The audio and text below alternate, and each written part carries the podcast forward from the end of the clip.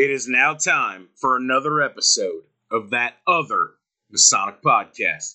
Brother Jared Atkins and Brother Todd Whaley.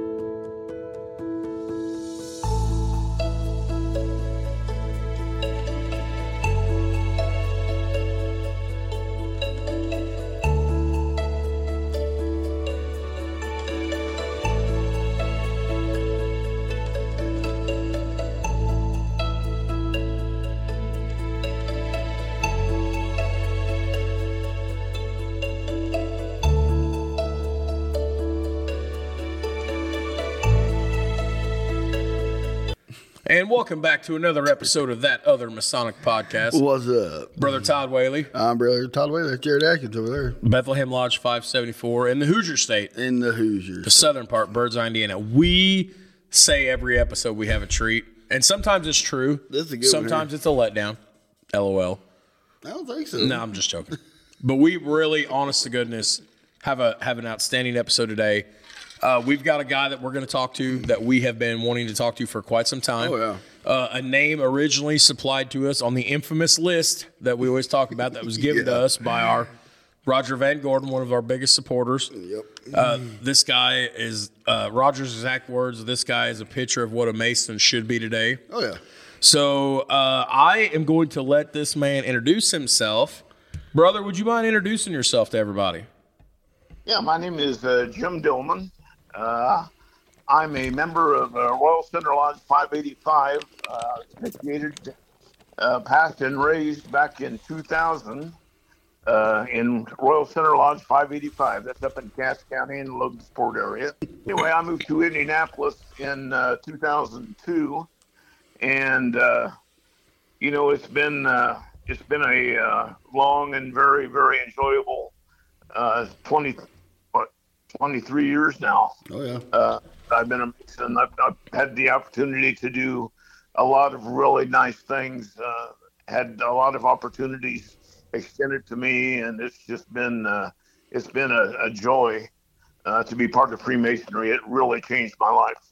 Brother Jim, um, before we before we get started, uh, I know I'm jumping way ahead here, but uh, I, I wanted to get this out and before we start the formal interview and you know ask the questions we usually ask. But you very recently just had a tremendous honor bestowed upon you. I wonder if you wanted to talk about that a little bit. Well, I received my uh, 33rd degree from the uh, Scottish Rite Supreme Council back in August. Uh, it was a tremendous honor, a, uh, a tremendous experience. Something that I wish every Mason could go through. Uh, the degree is unbelievable. It was just, uh, it was a great experience. I was very fortunate uh, that we had it in Louisville, uh, close to home. And so many of my friends who I have worked with over the years in Freemasonry were able to attend. And uh, it was just a very, very emotional day. And, you know obviously the highlight of my Masonic career.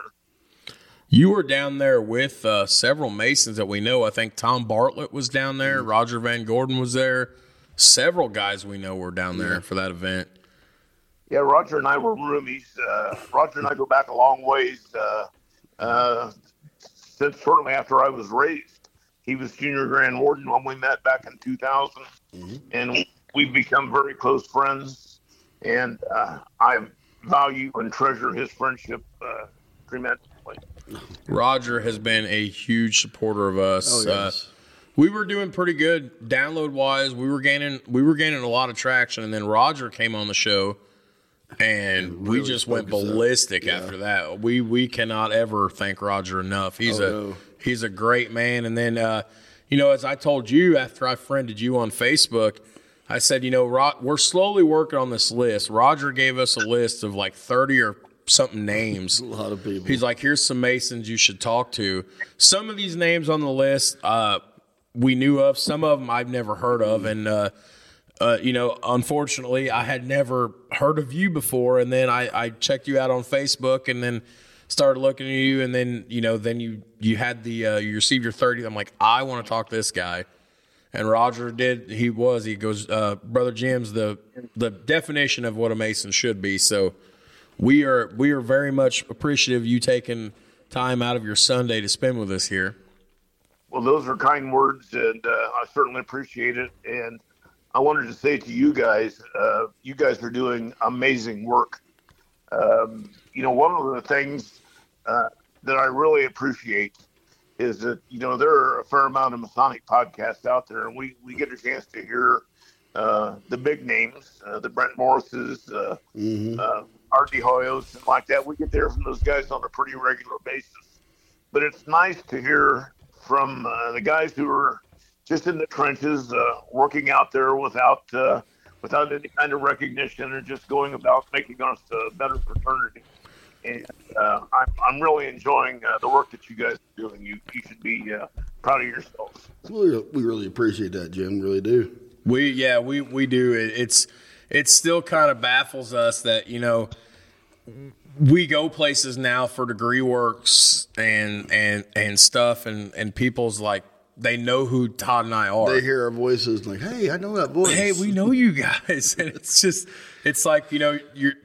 You know, even though Todd's a, a north central transplant, now he's living down here in the southern part of the state.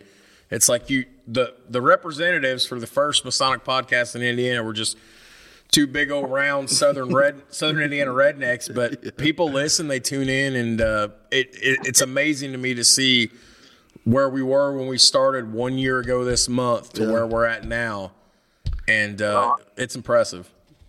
I think it's just going to continue to grow and grow because, as I said, you're doing great work, and uh, people enjoy hearing from, uh, you know, the anonymous faces, I guess. Right. Uh, um, and it's, uh, you know, guys whose name you don't necessarily read in uh, in the magazines and the books, but uh, who are still out there doing great work for the fraternity. Oh yeah. And uh, so I, I think you're providing a great service. Well, we appreciate that, and uh, well, let's let's get into this now. You've uh, you know you've been a huge supporter of the show. You've you've been listening, and you've been talking about it. Give a shout out on Facebook. Yeah, he gave us a nice shout out on Facebook, so you kind of that. know the basis of what we do. So you know, there's certain questions we ask every episode, and we start every episode out with, "How and why did you get involved in Freemasonry?" Kind of an interesting story. Um, I was still living up in Logansport, uh, I was at work one day at Auto Parts, and uh, a gentleman came in who's a customer who I'd known all my life. He ran a uh, service station out in Royal Center, and he came in to pick up some parts, and he said, "I'd like to buy some fish fry tickets for the Sonic Lodge fish fry." I said, "Yeah, I'll take a couple." So I bought the tickets, and he said, how come you never put in a petition for Royal Center Lodge? And I said, well, something I've never gotten around to. I said, honestly, um, I've thought about it in the past and actually talked to someone. And, uh, you know, back when I first talked to somebody, it was not all that easy to get in. And I thought, you know, why would these guys want me? I'm, I'm certainly nothing special. Um, you know, I don't have any money, no, no prestige um, just an average run of the mill guy. And when I, the guys that I knew were Masons were all pillars of the community, businessmen, uh, guys who had been very successful not only in their Masonic lives but their their uh, personal lives. So, uh, you know, I ended up putting in a petition. Um, I was a nervous wreck for a couple of months while they investigated me, and I waited for the uh, meeting to come around, but I was uh, then informed that I had been uh, uh, selected to receive the degrees, and uh, I got my uh, entered apprentice degree in January of 2000, my uh, fellowcraft degree in February of 2000, and my master mason degree in March of 2000. Man, that's a quick turnaround, Todd. No, I did. That's a quick turn. That's one month apiece, though. Mm-hmm. That's boom, boom, boom. That's. I did that 2002. Isn't that hard to do as a gym? I mean, I did my whole thing in four, like four or five months, Yeah, six months. three, Four. yeah. I was raised. I was entered in October of 07, and I was raised on Leap Day, February mm-hmm. 29th of 08. So I guess that's not. But still, to do that's you're literally humping the books, just boom, oh, ba Oh, yeah. boom, ba boom, to get through that quick. I did every night. I, let, I worked on mine very hard for a year. or for yeah, month by month and everything. So yeah. Brother Well, uh, what, what- go ahead. I'm sorry. I mean, didn't mean to interrupt you. Now, uh, once I got a taste of it in my entered apprentice degree, I was uh, fully on board. I could not get enough. yeah. Awesome. What uh, what, what brought you down to uh, Indianapolis? I had my my work lecture uh, memorized uh, within about a week or ten days. Uh, I've been blessed with a with a with a very good memory. I learn things fast. Oh wow, yeah, beat me. Not as fast as I did 23 years ago, but uh, uh, I was able to learn that ritual and uh, actually uh, working on the third entered apprentice lecture before I even had my fellowcraft degree. Oh wow. Uh, so uh, I uh, I was just you know captivated by what I had saw and experienced, and uh, being a part of ancient uh, something ancient, and being a part of something that uh, was so meaningful. As I said, it it absolutely changed my life. Uh, I, uh, I I just absolutely uh, fell in love with the fraternity and get enough of it. Yeah, it's kind of how kind of I felt though too. I wish I wish I could you know get other people to understand that how much it you know kind of captivates your you know kind of nostalgia of it, but also that the, every, every part of your day you think, okay, what's this teaching me now? I mean, but uh, yeah, let me ask you this question: What uh, what made you move from the Logansport area to Indianapolis? Well, I, uh, I was in a dead end job, and uh, most of my family had moved down here as a result of uh, transferring uh, with their work. Um, and so I decided to make the move in 2002. Uh, I got down here, and real the first couple of years, um, I wasn't very active. I uh, I went to work for the uh, sheriff's department in the Indianapolis 911 center Okay. ended up staying there for 18 years and retired from there. But uh, I worked at 10 at night until 6 in the morning. Oh wow, a good shift there. It kind of put a dent in uh, my going quads, but uh, around uh, all around a, uh, a year later or so, uh, I started to get active in visiting a lot of lodges around here. I had gone into the Scottish Rite uh, back just a month after I raised. I took my Scottish Rite degrees in Fort Wayne.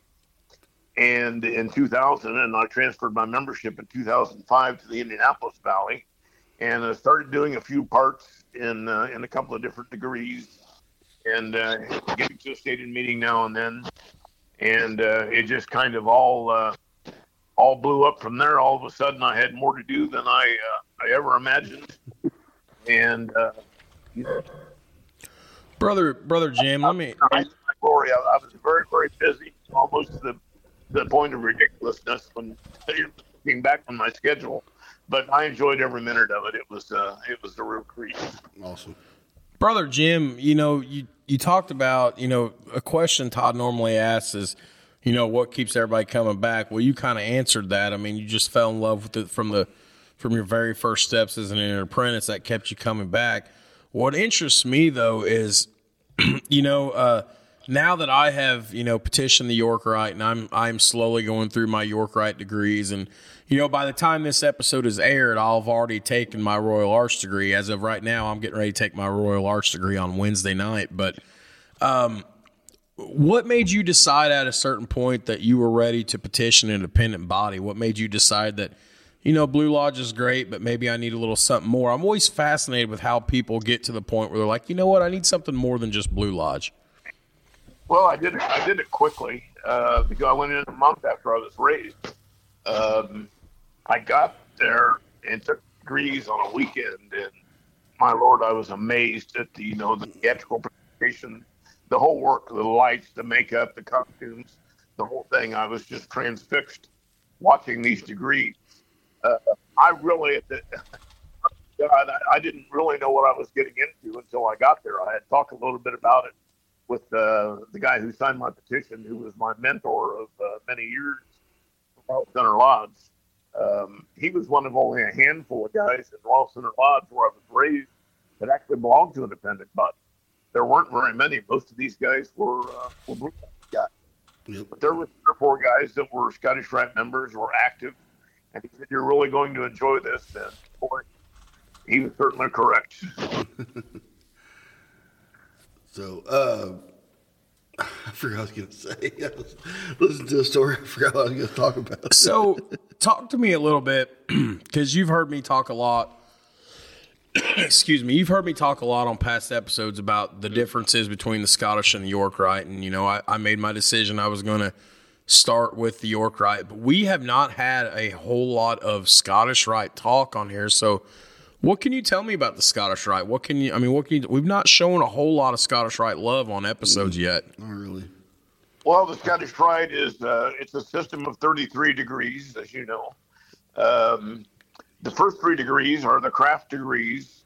There is actually a set of uh, Scottish Rite um, Blue Lodge degrees um, that uh, the Grand Lodges or the, the lodges agree not to work. Uh, the Scottish Rite agrees not to work those uh, uh, three degrees, and they leave those to the Grand Lodge. But in a lot of jurisdictions around the world, um, the uh, entered apprentice, uh, fellowcraft, and master mason degrees are actually Scottish Rite degrees. Uh, there are a few lodges here in the states that work those. Um, I think Louisiana does that, yeah. Yeah, Louisiana has a couple, and I believe maybe there's some out on the East Coast, a couple. Okay. But uh, That's really interesting. Scottish Rite versus the York Rite. York Rite very much is a continuation of Blue Lodge, uh, a little theatrical in nature, but uh, still the uh, the principles of uh, the Blue Lodge are, are very much still present in the York Rite. The Scottish Rite degrees are purely theatrical. Um, they're a little one act reality plays, and they all have a message. And uh, but some of them have a very large cast. Uh, Oh, yeah. one one. Some of them may have 20 or 25 people in the cast. It just, you know, depending on the degree. But it's uh, it's something that I've enjoyed a lot. Uh, and I'm a York Rite Mason too. I actually traveled the York Rite path uh, before I did the Scottish Rite path. Oh, really? Uh, I joined the uh, I joined the York Rite in 2005. Um, I was a high priest in uh, 2008, illustrious master of the council in 2009, and commander of uh, Raper Commandery in 2010. okay. Uh, so I uh, all the York Rite degrees and uh, presided over all three bodies. Uh, I was appointed to the Scottish Line Lodge of, Lodge of Perfection line in 2000, 2009 by my uh, good friend Nathan Brindle. So I became officer in the Scottish Rite, and that kind Brindle's another name on the list Roger gave us. I Brindle is a hard man to get a hold of. I've been trying. he's he's a busy man. Yeah. Now, Jim, um, at one point you were the, uh, I was, I don't know if I'm saying the right word, but the caretaker of the uh, Indianapolis uh, Masonic Temple, were, were you not?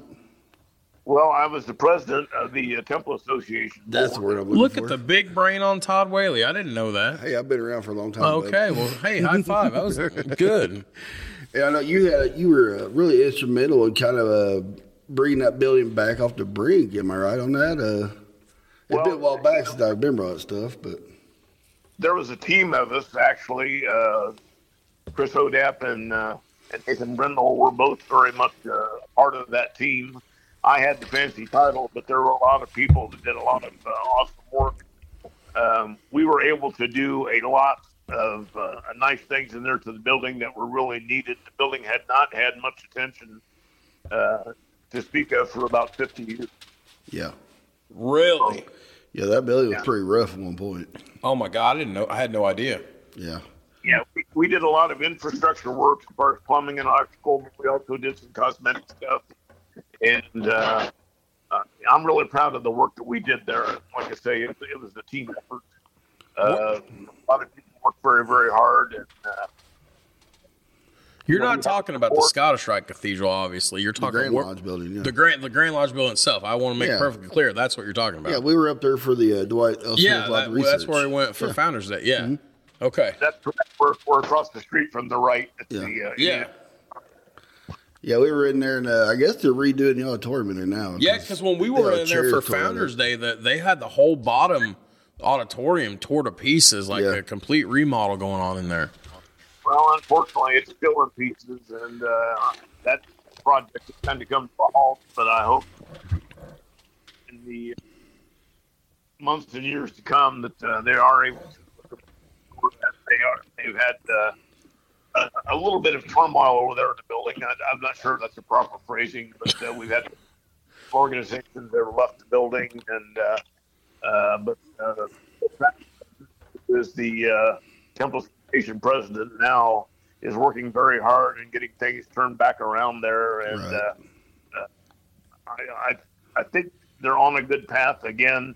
Uh, finances are always an issue. There's nothing in that building that can be done uh, cheaply. Right. Everything costs a fortune, and so uh, there's a lot of work yet to be done. But uh, I'm very very proud of the work that we were able to do when, when uh, he was there.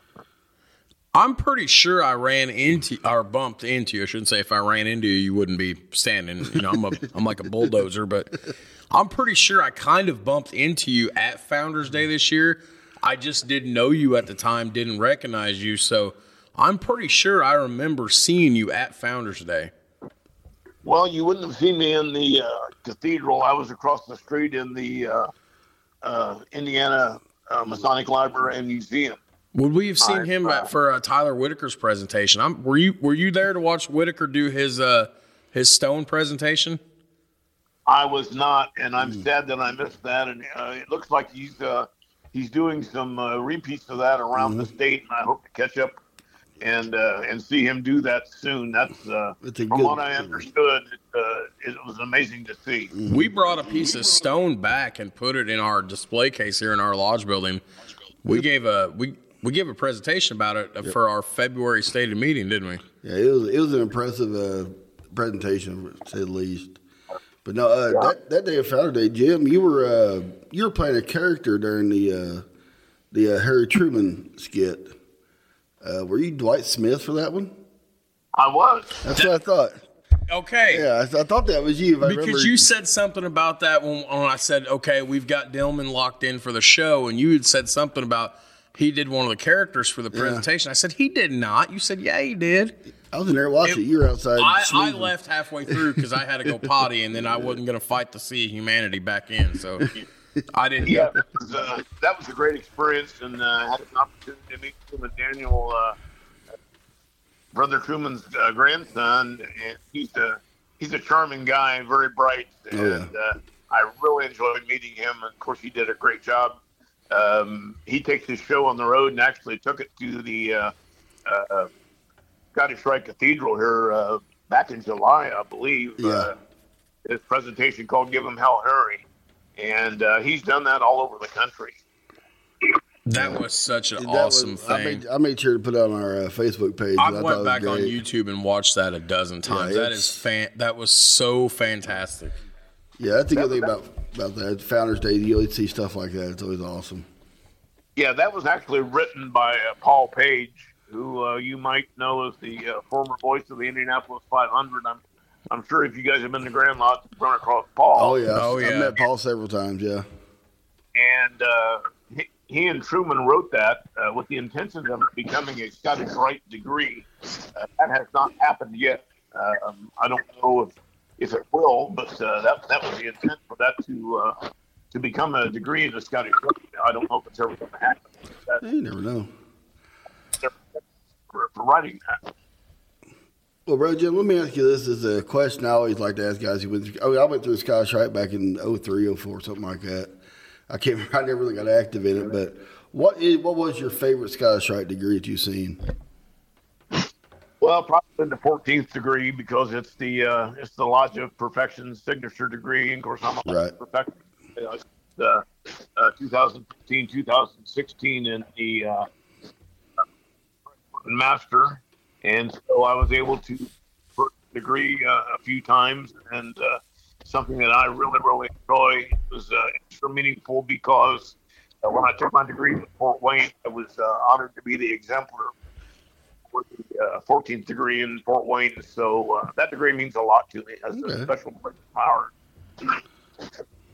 All right, awesome. Um, man, I got so many questions. I just want. To fire them off what lodge you, you belong to? Lodge, you still belong to Royal Center? Or do you belong to Lodge Indianapolis? Well, I did. Uh, I actually affiliated with the uh, Logan Lodge uh, 575 uh, back in 2004, uh, okay. and actually uh, I belonged there for like four or five years, and I served as master there in 2005, and then um, in two thousand. I believe. I lose time. Uh, I curled in with uh, Lodge Vitruvian. Uh, so I bought the three lodges at one time, and uh, I served a master of uh, Lodge Vitruvian in 2010, which another great honor, another great privilege that I've uh, been fortunate to be a part of. That was a uh, very unique and enjoyable experience that I, uh, my, my, my time as, as master there. Well, let, let's talk about Vitruvian a little bit. I mean, I remember back when it was first getting started, when I was going through the chairs and everything, and uh, I knew some of the guys who uh, were I don't know if they were charter members, but I know they were early members. What what uh, what can you say about uh, what can you explain to our, our listeners out there about Lodge Vitruvian, like how it came up and uh, how it developed and the ritual and everything, and some of the stuff you guys do is a little bit different from every other normal blue lodge in the state. Well, Lodge Vitruvian was the brainchild of uh, brother named Jeff Naylor, who's not very active in the fraternity right now, but at that time he was. And uh, the whole idea behind is the European concept. And so uh, the uh, we have a little bit different way of operating than your typical Blue Lodge. They only meet four times a year. Uh, they have a quick business meeting and adjourn to a restaurant for a festive board where there's always a guest speaker. Uh, have a nice meal dressed in tuxedos. Everything's pretty formal, and uh, it's just uh, most of the members are uh, plural, although they have uh, initiated you and fraternity. Plural members, and it's it's just a uh, it's something everyone ought to visit if you haven't had the opportunity. Just a uh, a really great experience for somebody who's never seen anything like that. The dues are high um, because uh, we spend a lot of money bringing in speakers. Uh, the biggest names in masonry, anybody you can imagine. We've probably flown in there at one point or another, and uh, wow. at, for our uh, to speak at our festive board. So that always costs a lot of money, and and uh, so the dues are I think I think they're two fifty a year. I, I don't believe uh, they have uh, raised them, but I'm fascinated by this. Yeah, Vitruvian's a very, very neat lodge. I remember uh, Keith Steiner was a, a friend of mine from uh, Quincy Lodge over in Elwood. It was like 15 minutes from Tipton, and he was uh, he was a member of Vitruvian and was always talking highly about it. And he always wanted me to come down, but they met the same night as my grotto met every every quarter, and I could never make it down there for that. I always Yeah. wish I had. I'd, I'd encourage both of you guys to make the trip up here and, uh, and visit them sometime. And you're going to uh, I always see that on uh, Michael Pettigrew's email every once in a while, something about Lodge of a True, and I'm always like, what is that? Like I've heard that so much, but I had no idea what it was. Lodge of Vitruvian. What what always struck me uh, fascinating about this but if uh, you miss a meeting, you're suspended or something like that. If you have to, you have to make if you're not, you can't make the meeting, you have to contact the secretary and give them the reason why you're not going to be there. And I always found that fascinating. Really? yeah, I don't think anybody has been suspended, um, but they do like you to attend regularly, and uh, they do ask that if you can't attend the meeting, that you uh, send regrets to the secretary. Uh, and this is this is common in a European lodge, and they've tried to uh, stick very close to the European concept. And so, uh, if you're not going to be there, um, uh, ask you to send regrets. Which, if we did, our blue lodges would be the phone's not never stop ringing. Well, but but Vitruvian always fascinated me. Is a uh, is a relatively small lodge. Um, I believe they have a capacity of like 36. Uh, Yep. And it, once they once they filled up, um, they were going to split off and form another lodge uh, just like it. And that's yet to happen, but uh, it's something that might happen one of these days. Well, isn't Crown Martyr up in Valparaiso about the same thing as that, or? Yes, yeah, modeled very much after Vitruvian. Look They- at you, uh, you northern Hoosiers, both of you, and I'm sitting here like a southern Hoosier, and I'm like, I have no idea what they're talking about. Crown Martyr is a little different type of lodge uh, than uh, Vitruvian because it it's a uh, I, I think they use the term traditional observance. Oh, okay. Uh, they have style, you have t- uh, moments of style. It's, it's not a completely different concept because they uh, they dress in tuxedo. They have a, a festive board, um, but it's uh, not not exactly like Vitruvian, a little different, but very, very much along that same vein. I think I think Bridegroom has something to do with that up there in that Yes, he does. Yeah. Yeah, and I know. Uh, well, isn't Pentalpha Lodge in the Grand Lodge building? I believe they're a traditional observance lodge, if I'm not mistaken. That's the Well, third one they- now. They have traditional observance practices.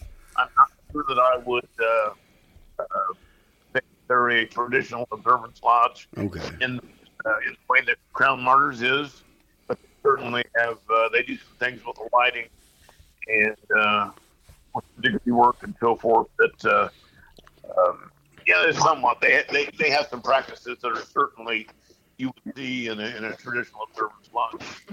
Well, uh, continue on this the, the special lodges like this. Do you think you guys uh, guys get more out of it then than they do at their Blue Lodge? You guys who want to join something like that, or is it normally guys who are really into masonry they want to be part of something like that? I mean, would a normal everyday mason would he I'm get big- would he get more out of it in a way? Know, I'm, I'm a big believer in specialty lodges, special purpose lodges. Uh, back in the day, uh, Pentalpha Lodge was largely a meat cutter's lodge. Really? Yeah, guys that were associated with the uh, cutting business. Really? Uh, I never heard that. You know, but there were there were other lodges uh, in the Grand Lodge building there in Indianapolis that uh, um, some of them catered to businessmen. Um, you know, various uh, uh, Logan Lodge that I belong to was uh, very much a German lodge. Hmm. Uh, so. I, I believe in I believe very much in, in the specialty lodges. I like the idea of a small lodge. You can get to know 30 guys, but it's hard to get to know 150. Yeah. Yeah. you know, I'm, I'm very much in that, and uh, I hope we continue to see more of that. Yeah, I think it brings guys. If you had to, I'm not saying you had a had a limit on membership, but if uh, you know if you had to be here or you know have a re have to call for a reason or like you say you send regrets that you can't make the meeting, I think it'd make guys more apt to show up, in my opinion. Yeah, I, I can't remember if it was uh, Mystic Tie or uh, Center Lodge. They were in the Grand Lodge building, but uh, at one point they had 1,200 members. Wow. Yeah, well, I was talking to a guy at, um, at the uh, Dwight L. Smith Lodge of Research. Um, I won't say his name was Krimp or Kemp. We both left yeah. with petitions that Oh, yeah, day. I never filled I mine need a out. thi- I'm thinking about filling one out. I But love that. Building. He said I at one point Pentuff had over three thousand at one point. that's crazy. Yeah, that, yeah, that could be. But and you got to think there was what seven lodges, blue lodges met in the Grand Lodge building at one point, I believe. And Uh, I believe there were nine actually. At Okay. Wow, that's crazy. but nine lodges met in that building. So yeah, you would think probably each one of them had a certain area where they're getting their members because you know everybody knows somebody, and if you work Yeah. you work in the same industry. I mean, wasn't there a, a doctor's lodge in the Grand Building at one time where most of them were doctors or something like that? Um, I've never heard that, but I'm not saying that, that there that there wasn't. Maybe it was Grand Lodge. Maybe it was somewhere in Indianapolis. I heard it where it was mostly doctors that worked at one of the hospitals. Uh, started a small lodge or something like that. I don't. I'm saying I'm not really a, that deep a historian, but I remember someone telling me that there was one of them was mostly doctors, and they it was hard for them all to meet together because they're all working odd hours back in the day. But Well, it's, uh, it's a possibility that there was. Uh, certainly wouldn't. Uh, certainly can't say that there wasn't. Jared's over here going, "What are you guys talking about?" I'm just amazed at the numbers and, and everything you guys are Yeah, and throwing out there. It's crazy. You look back then, you have three thousand members, but how many of those members were actually coming to the to the lodge? I mean, you might have hundred members back in the day because back in say the thirties or forties, because there really wasn't nothing else going on. But Right. Nowadays, you got them big lodge rooms, and you got seven guys in them. Sometime it's Yeah, they're uh, certainly not filling the place up like they did back in the day. Brother Jim, um, you know, I, I like to talk a lot of ritual, and uh, generally, I typically like to ask people throughout the years, and, and this is this is focused on Blue Lodge, but I mean, if, you know, if you if you want to throw in the appendant bodies as well, you can. But what's some of your favorite parts of ritual that you've that you've done over the years, or that you just like to sit back and watch? Like, what's some of your favorite part? Because I'm always down for good ritual talk. Well, interestingly enough, as, as I told you guys earlier, I've been blessed with a very good memory and able to learn things fast. So I, I think uh, within about a year, certainly within 18 months, I had the the entire ritual uh, in all three degrees memorized, all the lectures. The only thing that at that point that I had not done was the uh, middle chamber lecture, and I finally sat down and learned that probably uh, maybe my second or third year.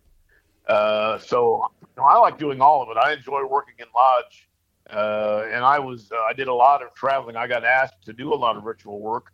My my one favorite thing to do is probably the uh, second section of the Master Mason degree, presiding over that, doing the King Solomon part. The most That's- beautiful part of all of our craft lodge is the second half of the Master Mason degree. Yeah, that's something that I really enjoy doing. But I, I enjoy presiding over all three degrees. I, I really do. And uh, uh, of course, uh, you know, the senior deacon has uh, has an interesting part in all three degrees as well. So that's something that I like. Uh, it's it's hard to pinpoint just one, but if I had to, I'd say the uh, King Solomon role is my favorite. The uh, the stair lecture, the hardest piece of ritual, and I will I will die on this hill. The hardest second. piece of ritual in blue craft masonry. I think it's second. No, nothing nothing tops that. Like I got the first Funeral- page. The funeral lecture. The funeral. Okay, fine. I mean, I got the first page and a half of it down, and then I just I couldn't anymore. Life happens. and life happens. Now. I mean, I could probably do, and again, as I as I mentioned, this is in no way a slight against any brothers that do the short form version. I Mm-hmm. could probably learn that, but maybe it was because the way I learned the ritual. You know, studying with my grandpa, Oh, who always wanted to do everything the right way, versus studying with dad, who was just kind of like, ah, skip it. Uh, if I'm gonna do the middle chamber lecture, if I'm gonna see the middle chamber lecture, I want the middle chamber lecture. I don't want the short form version of it. And Well, I, you're talking to somebody that's not a fan of the uh, short version. No, I'm not either. But you know that that's a result of people uh, short attention spans these days. Uh, to sit down and listen to something that takes uh, 20, 25 minutes really really strains um, a lot of people for some reason or other. Even though that uh, lecture is full of uh, kind of information and, uh, a basis for all kinds of study, uh, but uh, you know they do what they do, and uh, that's kind of a sign of the times. It's been a minute since I've actually seen the short form version given. I, I bet you I haven't seen the short form in probably a year and a half now. It's been a minute. Uh, last time I saw it was at uh, National Lodge in Center, Indiana. It was uh, a guy did it just so everybody could see it done. And to me, you miss all the Oh, all hundred percent. Like stuff. they say, they say that you you get what you need out of it, and to be determined. But I think you miss a lot of stuff. You know, I don't agree. I don't like it. Won't get any argument from me on that. I think I've only seen it done maybe twice, mm. and that's two more times than I wish I'd seen it. To be honest, that's the best quote ever. Oh yeah. Uh, but I, I agree. I agree with you, brother Jim. Like, I don't. When I travel, I don't. And this has been something that's, with the exception of the master mason degree, and as I said, Todd gets on me about this. I don't. I'm lazy when it comes to that degree because it's the whole thing is so beautiful. I just like to sit and watch it. I don't want to participate in that degree at all. But when I travel, unless it's the Master Mason degree, I don't travel to go see degrees. I travel to go work in degrees. Like, well, that was always my philosophy too. That's yeah. probably I haven't seen these short form but a couple of times because typically, if I'm sitting in a fellowcraft degree, I'm there to deliver the middle chamber. Yeah. So, uh, you know, I, I, like to have something to do. I like to go to uh, to degree work and have a job. Yeah. I like doing the crossfire. Or I, I don't know. I hate calling it crossfire. I get that from you. I like I like I like doing the questions and answers, the memory lecture. Uh, I like I've I've never done it in 15 years. I guess because I get a little nervous standing up in front of people. But I mean, I'm on the radio in front of 70,000 people a day now, so I shouldn't get nervous. But I've really been wanting to give the entered apprentice charge, so I'm going to start working on you know, getting ready to give that and uh, the working tools. I would I would always love to do the working tool lectures because honestly, that's probably one of my favorite parts about each degree is the connection back to you know the ancient craft. the ancient craft. So so yeah. given the given the work or the working tools lectures is something that I get excited about. Yeah, mine's the apron lecture. That's my favorite one.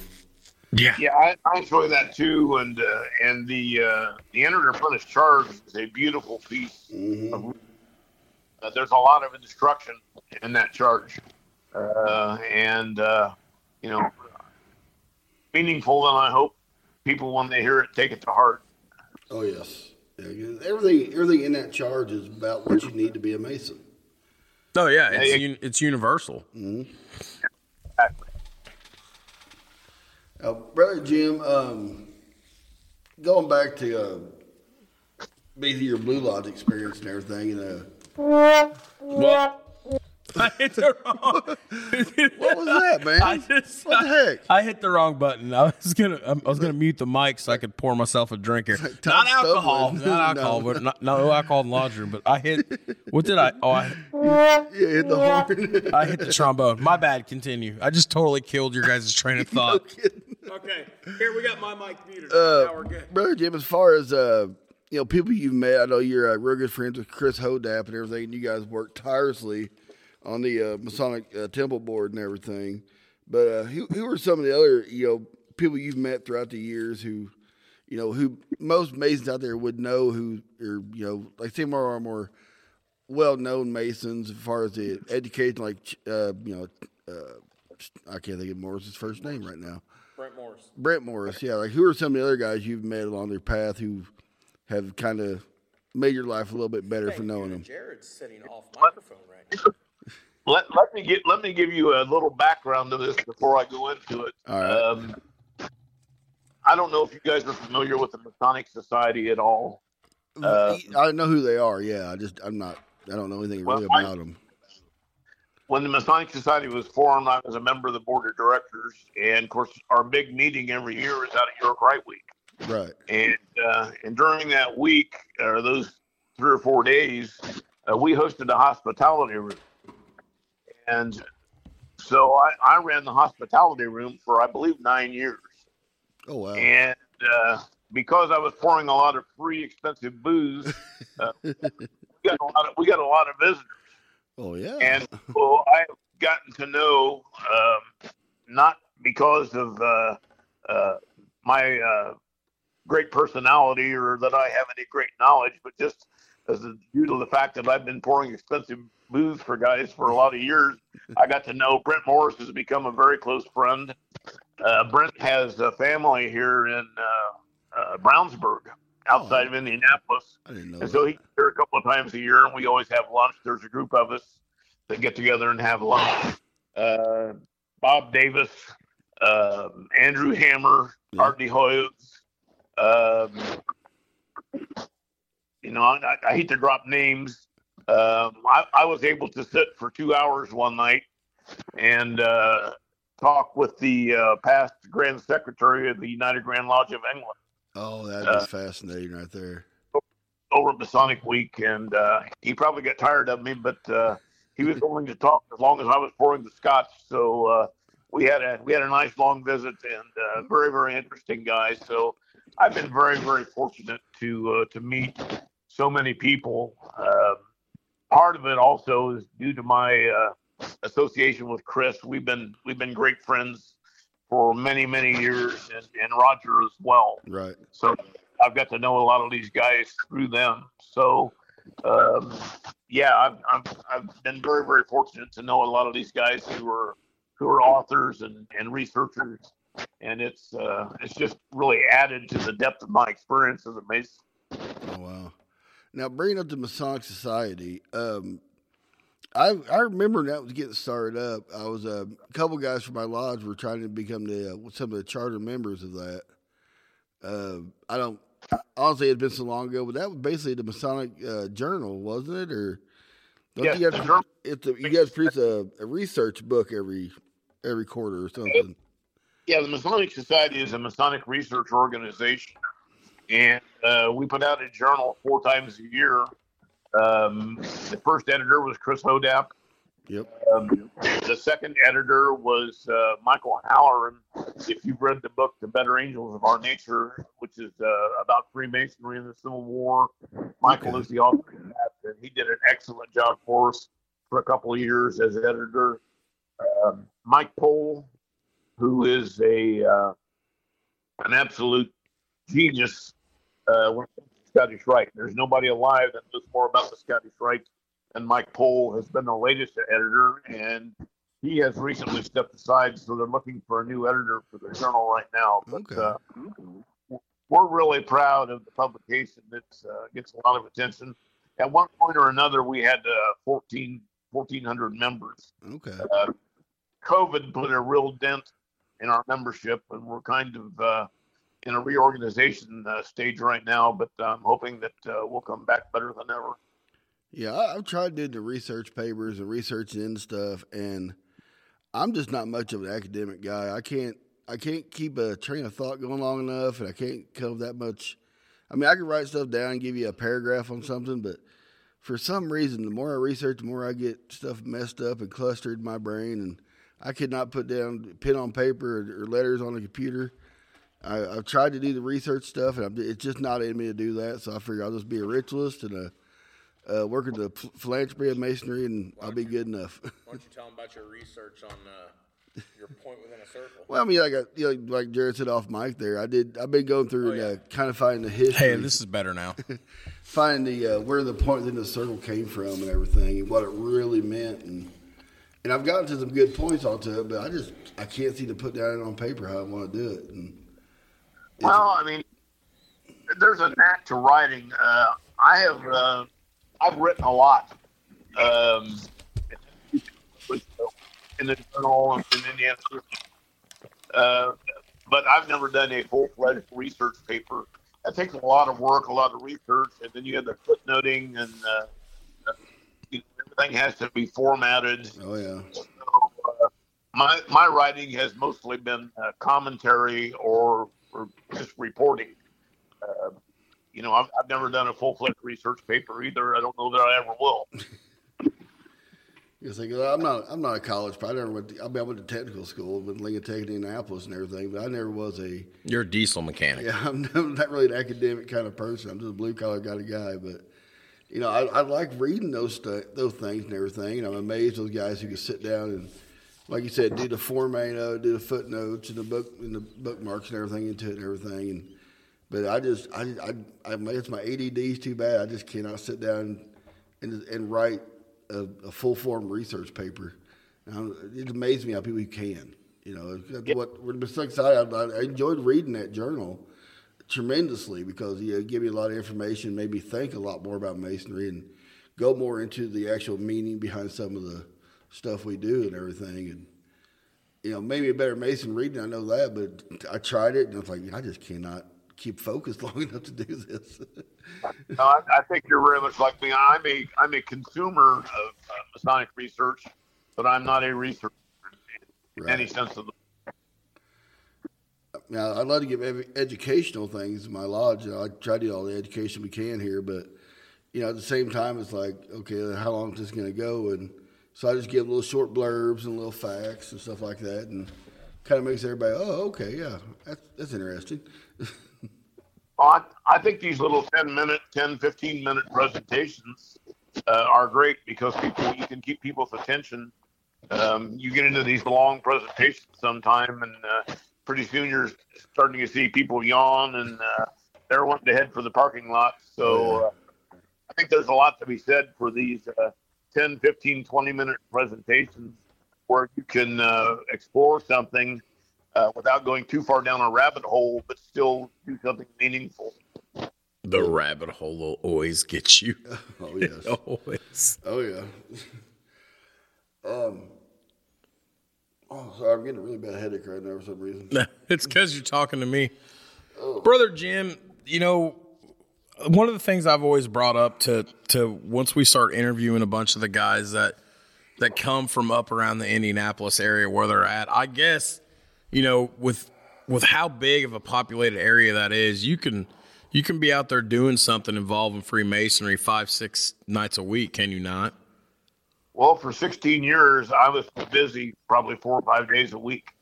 Uh, That's just crazy to me because like I, that I, that just seems like I would love doing that because where I'm You know, at with this now. I, I look back.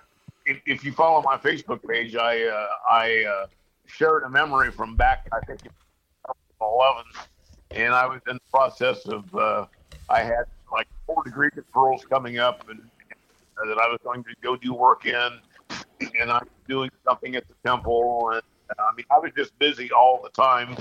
Uh, but I look back on it, and it was really the best time of my life uh, because it's not so much you know, I, I love the work, but I like to with my brothers, and uh, and I still do. And uh, I've slowed down a little bit in my old age, but uh, I still enjoy being with my friends and brothers, and uh, that will never stop. It's the fellowship of it all. That's the most beautiful part of everything. It's the fellowship it all. It's good for your soul. It's good for it's good for everything. It's like it it is you know, I've told people before who ask me, you know, what is Freemasonry and you know, you always try to give these these great answers and you always try to give, you know, or I should say some people always try to give these great answers or some people will quote directly from the monitor. Like, you know, Todd sometimes will go, Well, it's a course in, you know, moral allegories. I just simply say it's something that improves your relationship with yourself, with mankind, with God. It makes you better, and it's about being around people that are good for your soul. And some people look at me like they don't believe me, and other people look at me like, okay, that works. I'll take that answer. Yeah, absolutely. I, I agree with you 100% on that because that's very much the, the way I feel about it. Um, you know, I look forward to some of the people, uh, when I go to something, for example, uh, um, I went to a Rosicrucian meeting the other uh, a couple weeks ago and saw a bunch of brothers there that I had not seen in quite a while. And uh, it's nice to catch up with folks, learn what's going on in their lives, and, uh, you know, chat about and different things. I, still take uh, you know, tremendous amount of satisfaction. Uh, although I'm not not as active as far as doing ritual and stuff as, as I once was, it's still very much. Uh, I identify very much a Freemason, and uh, that's never going to change. Right. You know, um, I want to talk about the weekend in Louisville again. I want to kind of circle back to that because, you know, people become, you know, Scottish Rite Masons and they, they, you know, eventually they pretty much, unless something happens, they all become 32nd degree Masons, but not very many of them get to become a 33rd degree Mason. So I know we touched on that at the beginning of the episode, but I'd like to circle back to that because that is such an outstanding thing. That is such a great accomplishment for you. That's a great accomplishment for any Mason. And I wondered if you could elaborate on that just a little more, more so about the fact of, you know, what does that mean when you become a 33rd degree Mason, and how do, how does the process of that happen? How does how is somebody selected to receive that? Well, you get uh, you get nominated um, by the actives, and uh, there are uh, uh, I don't know how many actives there are. Uh, the Northern Masonic jurisdiction is 15 states, and there are so many active members that actually run. Uh, you know, that are the policymakers for the Scottish Rite. You get nominated for it. Honorary degree that they award for service to masonry service to the uh, community. The thing I want to stress it has nothing to do with rank. Right. Right. You guys, the two of you, are the same rank as I am. We're master masons. That's the highest rank of Freemason. That's right. And you know, the 33rd degree is a wonderful honor. Big experience. You know, there are guys out there just as hard as I did uh, every day of the week working in the shadows. So I had some opportunities that were extended to me uh, that not, you know, because of the people that I knew, to be honest, uh, opportunities that were extended to me that I took advantage of. And uh, when I was given a job, I tried to do it. And, you know, that's kind of how it happens. Okay. I can take that. No, I was always told to get third third degree, you had to eat sawdust and, and poop two by fours. Oh God. Look at you. It was that hard to get it. So, so some old guy down in Missouri told me one time. but um, so I always think it's fascinating because if you ever, uh, I'm on TikTok quite a bit talking to other guys about Freemasonry, and we'll be on a thing called TikTok Live, where basically I'm talking to guys all across the world about Freemasonry, and you get people to pop into the chats all the time saying, "Well, third third degree means you get all this power and." Uh, you get all this money and power and everything, and it's like Okay, I'm gonna stop you Usually right there. I'm gonna stop. I'm gonna stop you right there before Brother Jim even answers. I want to throw this out here to anybody listening. If Masons get rich, where is my money? Yeah, no where is it at? Why am I living paycheck to paycheck? Where is it at? exactly. I, I, would, I would like to know where my fortune and uh, you know my uh, my uh, um, fiefdom is. You know what what part of the world I supposedly control because uh, Yeah, no nobody.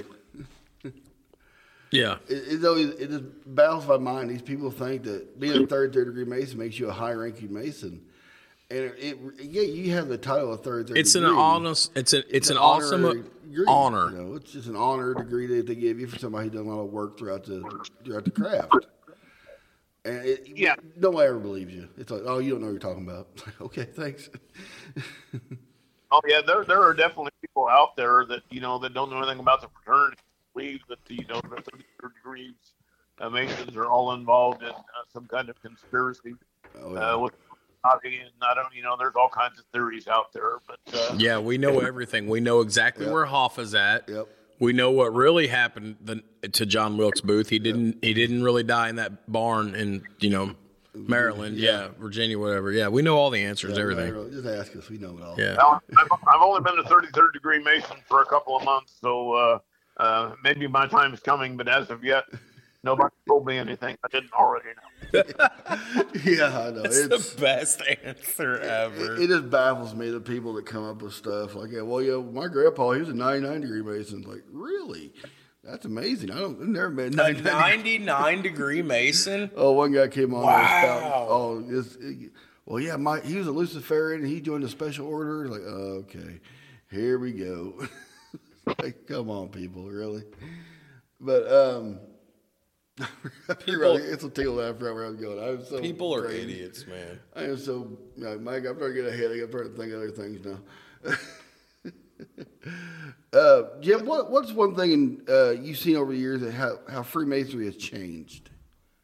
Social media. Well, Don't answer Sorry. that question for Sorry. me. Yeah, it's I mean, as far as how the craft works day to day and how uh, lodges uh, work, stuff like that, I mean, what's something that you've seen change since uh, the 20 some odd years you've been lodge?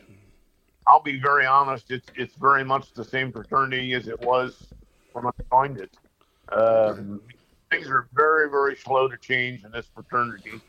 Uh, people get set in their ways, and uh, um, I guess one of the things that uh, on the call was one day classes. Yeah. You know, what, Jared? What's wrong? It's just that Jim brought up one day classes, and we, every, every hey, every Mason, whether it's they're pro or anti, everybody has an opinion on one day classes. I don't want to say this too loud where Brinley can hear it. Hey, enough of that. Edit. we'll, we'll edit that out. I'll cut that out. I'll mark tape. Don't worry. But Uh, one day. What, what is your opinion on one day classes there, Jim?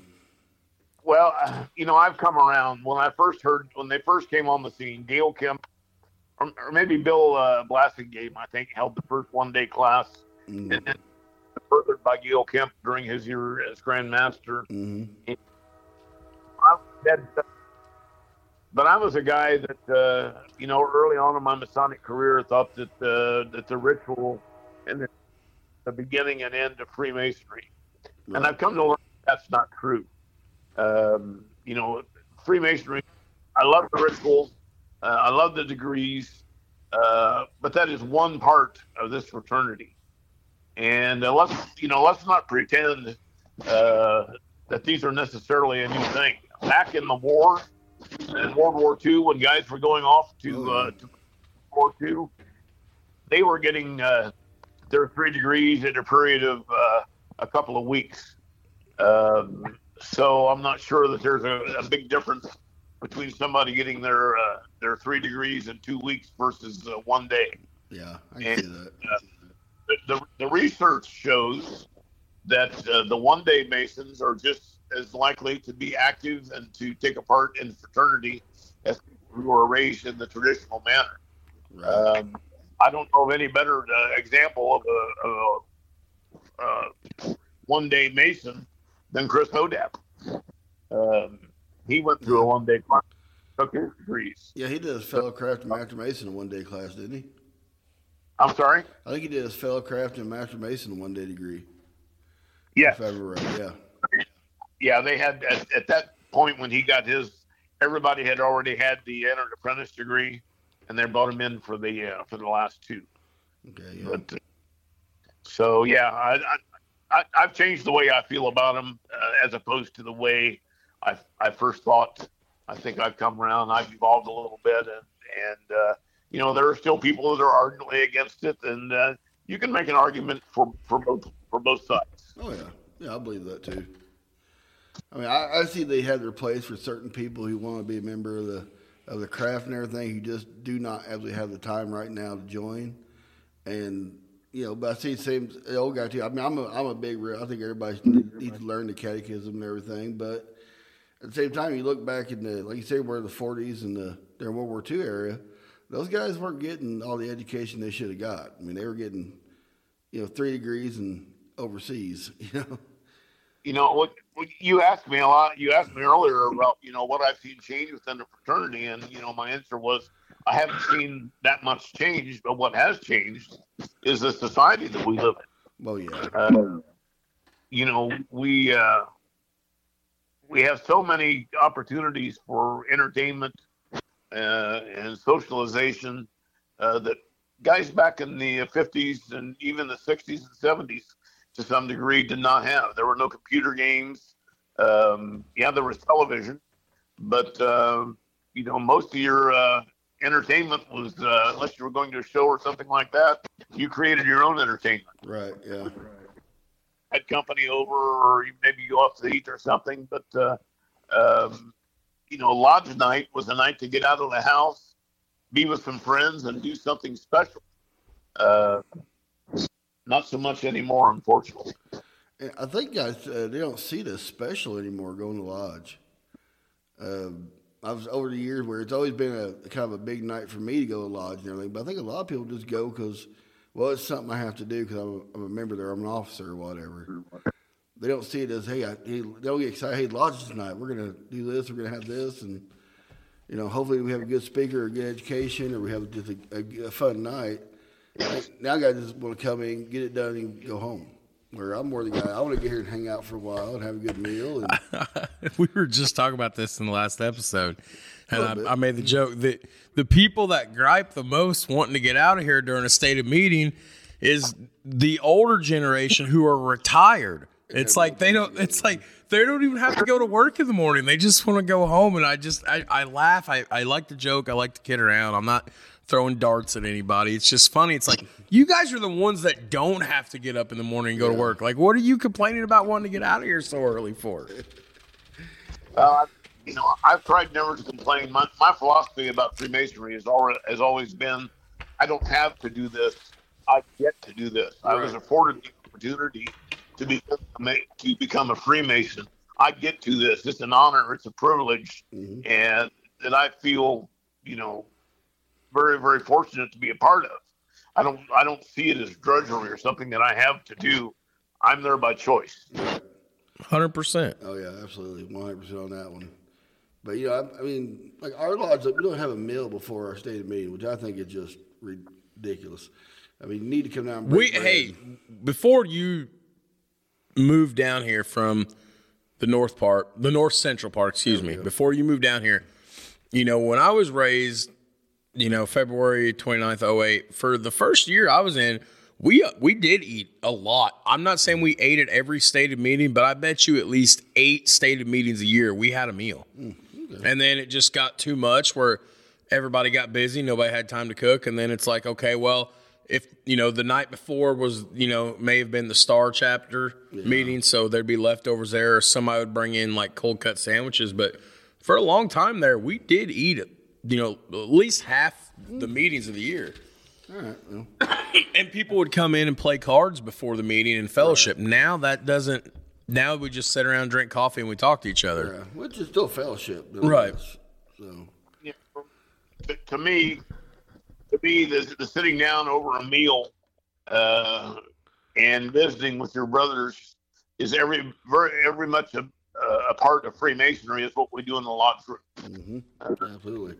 Right. All connected and uh, I find it just as meaningful uh, a chance to sit down, to know somebody, you know, sit down by somebody I may not know all that well, learn about his life, what he does for a living, what you know, how big's his family. Uh, you know, I enjoy learning about people. Okay. And uh, you know, you, you can learn something from everybody. Oh yeah. And so, uh, I you know, like I say, I, I believe it's uh, it's just as part uh, of Freemasonry is what we do in the lodge room. Yeah, you always the, the fellowship's always probably the. I think it's what people show up for the fellowship. The meeting's the meeting. I mean, you can have as much fun or get done as quickly as you want to the meeting, but you know, hang around after the meeting and you know, do that that, uh, that parking lot Freemasonry is always probably the most fun part. Exactly. Can I can I share something with both of you guys? Go ahead. Go ahead. So so. Uh, back when I took my inner apprentice degree in October of 07 and I took my fellowcraft in January of 08. So back then, you know how kind of we do now where sometimes we want to get more inclusion, so we'll open a stated meeting on inner apprentice or fellowcraft mm-hmm. degree. Back then, we didn't do that here. No. It was master mason degree only. Okay. Yeah. So my first stated meeting was the first Wednesday in March of 2008. You know, just just a week after my master mason degree. Mm-hmm. So I was here. I was here for that, and we had a guest speaker that night. So the guest speaker came in. He gave a, a presentation on the uh, Indiana Masonic Home. Okay. So you know, it, it was great. We had a presentation. So I made the mistake of thinking that every meeting I would go to every month would have some sort of, you know, pizzazz at the end of it, a guest speaker, so, uh, something about something. Yeah. Boy, was I in for a rude awakening when I sat through meetings in April, May, June, and then we're in July and August. We're in the dark. Yeah. It wasn't until September or October of 08 that we had another meeting again with a presentation. Yeah. So I was like, so I was, I was so disappointed in a way because it's like we're literally just sitting here paying bills and talking about bills. That's what most of it was. Yep. I was like, where's the chutzpah? Where's the guest speaker presentation? They're like, well, that's not an every meeting thing. And I'm like, I, I, just remember thinking, I looked at my grandpa, and I'm like, well, this is rather disappointing, isn't it? it, it is. Because it, always say the most important uh, meeting for a Master Mason is that fourth meeting he goes to. three degrees and next meeting. We had a guest speaker. He did an hour presentation on the Indian Masonic Home, and I thought it was fantastic. Right. That was before we even had that TV on the wall back there. Right. We were still doing slide projectors on the wall. He gave a slide projector presentation on the Masonic Home. Yep. Come back for that meeting in April, my second nothing. stated meeting, nothing. We just talked about bills, and I'm like, this is really boring. Unfortunately, in too many lodges, we don't have time for Masonic education because we're uh, busy arguing about whether it's a one or two ply toilet paper or yeah. a six I love this. This has been a great episode. Well, and um, you know, since I joined down here, I try to bring Masonic education to every meeting. You and I do that. We try Yeah, to do we Masonic try to do it, education every month. a lot of times, it, I think, it kind of falls on deaf ears. Sometimes, Sometimes we hit a home run. yeah. Sometimes we get a talk, but a lot of times it's you know we're talking. Everybody kind of looks at us like, "Okay, are you done yet?" like, yeah, I'll sit down now. Know, I you know I think every lodge can do a little something. If it's only five or ten minutes, uh, you can still do something meaningful, or um, bring up you know raise a topic for discussion in the parking lot or over a cup of coffee. It Doesn't have to necessarily be a, a formal presentation, but everybody can do something oh yeah. you know, the, the drudgery that our meetings are, uh, by and large, uh, is, uh, is sad because we spend so much time, you know, arguing over silly stuff uh, instead of practicing Freemasonry. True. Yeah, I, I'll give you that. Brother Jim, I want to ask you, uh, you got any you got any advice for me? I'm you seen on Facebook that uh, I was elected and I accepted the gavel. I will be installed in January. You got any advice for a first time uh, master? Don't be afraid to use your past masters. You know, if you got a question, if you got a past master that you're uh, that you're close with, and I suspect you probably do. Oh, there's several of them here. don't know who that'd be. Mm. before you make a de- before you make a decision, you know, run it past a couple of people, um, and you know, be there when you're supposed to be there. You know, fulfill your obligation, and uh, really, it's uh, you know, it it becomes something that uh, you look forward to and enjoy instead of being a job. You know, make it make it fun. I talked to a uh, I talked to a Mason over the weekend, a past master who's uh, very close to me, and uh, he said, "Hey, I heard you're going to take the gavel in January." I said, "Yeah, I am." He said, "Congratulations." He said, uh, "He said, how many times does this make for you now?" I said, "Well, this is the first time." I said, "Uh." I said I, you know, I was working my way through the chairs when I was active the first four or five years. I said then when I went away for like eight years, I said, now I've been back two years. I spent two years in the South. I said, so unfortunately, this will be the first time. I said, so I'm coming in with no experience. He goes, well, you got no experience presiding over the lodge. He said, but you've got masonry experience. And uh, he told me, he said, uh, don't be afraid to disappoint somebody. And I said, what do you mean? He goes, well, he goes, my recommendation for you, he goes, is anytime there's a vote on anything, he said, don't ever vote. He said, because you're going to have to be the tiebreaker. He said, and there's always going to be something you vote on that's always going to make somebody happy and disappoint somebody. He said, don't be afraid to disappoint somebody if it's for the betterment of the lodge. He said, just keep that in the back of your mind. He said, you can't make every single brother in that room happy. Right. And, uh, you know, the, the thing about the voting is that if an issue comes up and it's a tie vote, then the motion doesn't carry. You know, it's that simple. Uh, Yeah. Because but if you vote and uh, you're going to divide your lodge, you're going to make half the people mad and half of them happy. So the best thing to do is just let uh, let that motion die, and uh, maybe it'll come around again. Uh, you know, down the road. See, that's an interesting topic too. Uh, to th- I don't and think about it like that, but the guy's like he goes, you know, don't vote. He goes because you'll need to be the tiebreaker at some point. But that that's a good point to you made too. I can see it that way as well. Yeah, you might. Uh, have you? You probably haven't had your past master degree yet, have you? No, we're trying to set that up. Uh, by the time this airs, it'll already happen. But we're trying to set it up for sometime this month, either the Thursday before Thanksgiving or the Thursday after. We're going to try to get it done uh, here in the month of November. Well, there's there's a possibility you might hear something about how to handle a tie vote. Yeah. Okay. Okay. Yep. You might also see chicken suits. You never know. But just kidding. Yeah. uh, Brother Jim, as we start to kind of to segue and wrap this up, uh, unfortunately, I think you'll be a return guest eventually because we've only just like we talked about with there's certain guys we talk to we only scratch the surface on, but the the most important question you know that we ask every episode, and you as a loyal, faithful listener, we, we appreciate. Uh, at the end of the day, we're all going to lay down our working tools. You know, nobody gets out of here alive, right, Todd? That's right.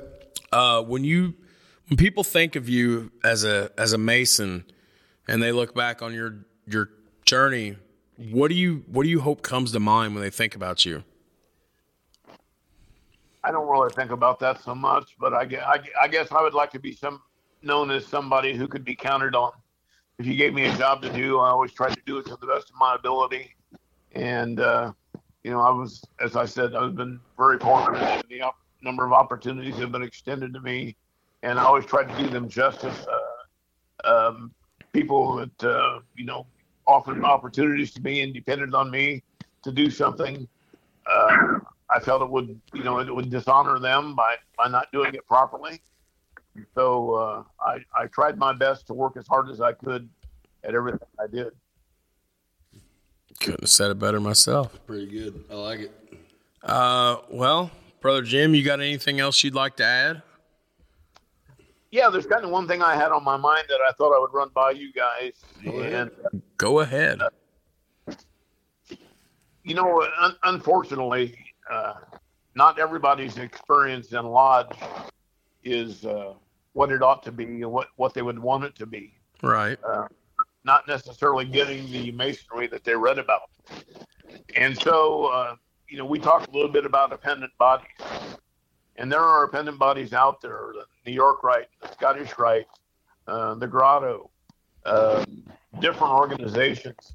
If you're not having a great experience in your lodge, um, find your niche elsewhere. There is a niche for every Freemason. There is somewhere where you can fit in and and do um, things that you want to do and get the kind of uh, experience that you want to get. It may take you a while to find it, but everybody has a niche in this fraternity. And if it's, you know, I wish everybody had a great experience in their lodge, but not everybody does. And so I would, and especially in a rural area like you guys are in a smaller community, I've got 30 lodges in Marion County to choose from. Wow. You guys have to drive a long way uh, to go to another lodge, more likely than not. So if you were, for example, in a lodge where uh, your experience wasn't what you thought it, you know, could be, find your niche in, in you know, in another organization within Freemasonry.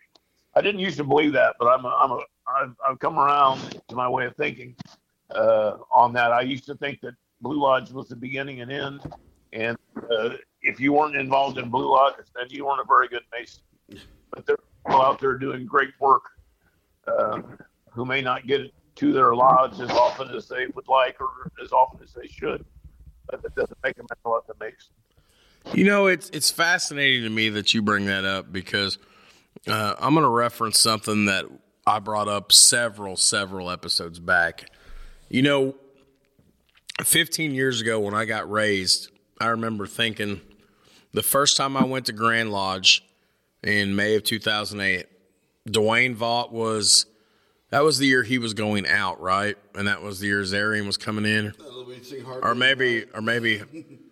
Yeah, I think Might that was, yeah, I think Vaught was master in 08 and Zarian was coming in for 08 09. Either way, right. regardless. I remember sitting up there the first time and and I've I've showed the the pictures of the Scottish Rite Cathedral to people who aren't Masons and, and everyone agrees Mason or not, that's one of the most beautiful buildings in the world. And I sit there and I see all this pomp and circumstance of all these guys walking in and all these, you know, different appendant bodies from different states. Everybody gets so, you know, together at Indiana Grand Lodge every year. And I remember thinking, I want that. I want to be, I want the purple. So I kind of let you hang on. You know where this is going. You remember this conversation. So, you know, so then uh, I come back after being away eight years or whatever, th- these last two years, and it's like, I want that purple. I want that, you know, I want that notoriety. I want to be able to to to share my masonry experiences, and I believe I can help somebody. Da da da, whatever. And in the last year, it has changed so much because you talk about finding your niche, and Todd and I did it. We're, we can no longer say we're the only, but we were damn sure the first Masonic podcast in the state of Indiana, and I found my niche. How can I give back? What can I do? I'm never going to see purple. And to tell you the truth, I don't care anymore. I don't want it. What we have here, where we get to have conversations with people like Brother Jim and, and all these great people we've met. And when we got people coming into us talking to us, when we got a podcast that's doing just as good, if not better numbers than what the Scottish Rite's podcast is doing, buddy, we're on to something. So you talk about finding a niche. This is me. This is what I know what I'm supposed to do now. I'm supposed to, you know, be an active member in my lodge and my community.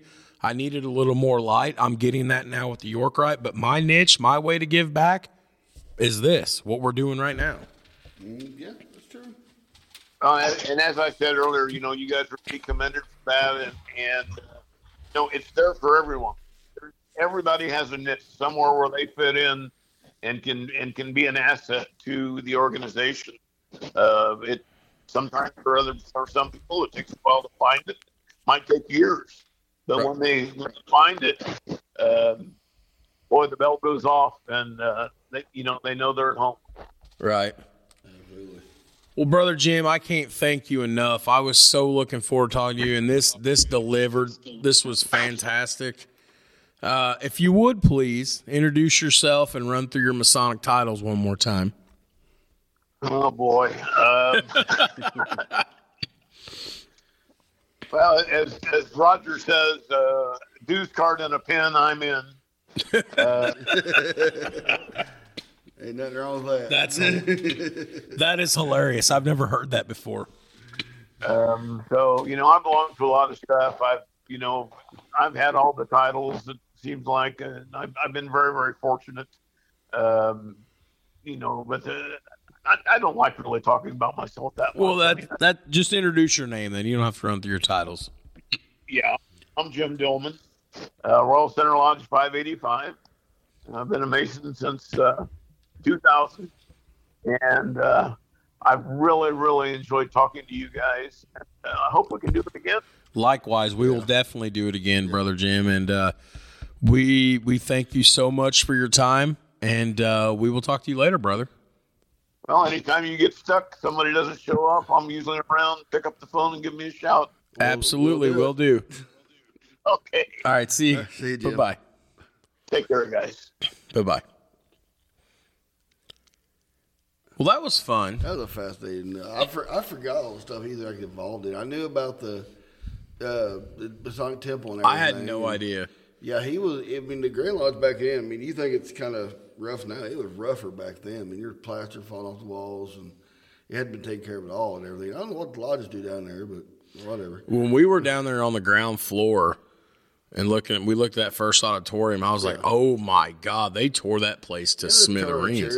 You still that back wall below the balcony used to be pictures of all the Grand Masters and everything. They took it all those down, of course, to remodel and everything. And I guess money ran out or something. But I would honest- happen. I would honest to God never ever steal, not just from anybody, but especially from the Grand Lodge building. But I seen a bunch of cool artifacts. I'm like, you know what? if we had a podcast studio for this show, there's some amazing artifacts that would look pretty nice decked out in the background. Well, that if uh, you you didn't even go there to see the asylum and everything for the commandery and everything like that. You got a big giant open floor for marching, and uh, they also uh, have a, uh, a, uh, a, a basically an Egyptian room for the Order of the Red Cross. Walk like an Egyptian. I mean, it's they get they got a lot of neat places in there. You, what, there's six lodge rooms in there, yeah. like blue lodge rooms, and they have a, a chapter and council room, and I mean it's and all of them at one point had uh, organs, you know, organs in them and everything. It's it's a great building. I hope we can save that building and we don't we never have to lose it because it's you know it's in a perfect spot. It's right there by Scottish Rite. You got the Murat down the corner, across down about two or three blocks down the road. Hey, we've made it so far without talking about the shrine at all, hardly. Well, it was just it was mentioned Murat, big deal. Yeah, we're doing we're doing pretty good. Again, people think we crap on the shrine. That's not what we We're do. not members of it. We're just not members of it. But all right, let's uh, let's tidy this one up here. We got a you know two or three more left to do today. Yep. We're gonna take a break. It's uh it's like what three o'clock. yeah, three thirty. Oh my god. oh really? Yeah. Okay. So we're good. We're good. Well, well, Todd, I gotta go run out to the car and get Todd some Tylenol. So, for brother Todd Whaley, For Brother Jared Atkins. this has been another episode of Tomp How would other- how would we say that? Because I always put you know I abbreviate. Podcast. Yeah, but would that would that be abbre- would that be Tomp? That other T O M P would that be Tomp? Doesn't sound right. It just doesn't roll off the tongue, does it? I, remember I like hated that other I podcast. hated that when you first. I had like a page and a half full of names, and you're like, these were the dumbest names I ever. never said they were dumb. You're like north of darkness. I was like, because the North's always in dark. Bethlehem Boys Z with a Z. Well, I mean, you know, the Hardy Boys were popular, and all these other dumb names like uh, the Sword of whatever, like the God, these were hoodwinked terrible. and Yeah, hoodwinked and cable tow and all this stuff. And you're like, you looked at me like I was an idiot, and I'm like, you're the idiot. Who's gonna ever listen to a show called that other Masonic podcast? Very, You're three rarely- for three on everything. I'm very rarely wrong. You're three for three on the name. You're mm-hmm. three for three on people actually listening. Uh. And then the biggest one that I thought was the dumbest one, where we're going to podcast at Founders Day. I'm like, nobody's going to let that happen. Nobody's going to care. Man, we we were the talk of the floor that day. Dang right. Ah, let's get out of here. His head swells. Hey, stick with me, son. One day you'll be wearing diamonds the biggest horse turds. I'm on the radio every day, though. You're not. and I, well, I'm just saying, 70,000 people a day hear my voice. still doesn't have no choice. Wow. Yeah, because they're all listening to WITZ. That's what they're doing. I have no choice while I listen to at work. Nobody listens to Wit. Wait, are you listening to BDC at work? No, we listen to Sirius XM. Boy, Jet's got money, huh? Satellite radio in there? Thirty-five dollars a week, a month. Great deal. Yeah. Okay. sales, yeah. Anyways, So for Brother Todd Whaley, everybody, Jared this Atkins. has been another episode of that other Masonic podcast. Later. Bye.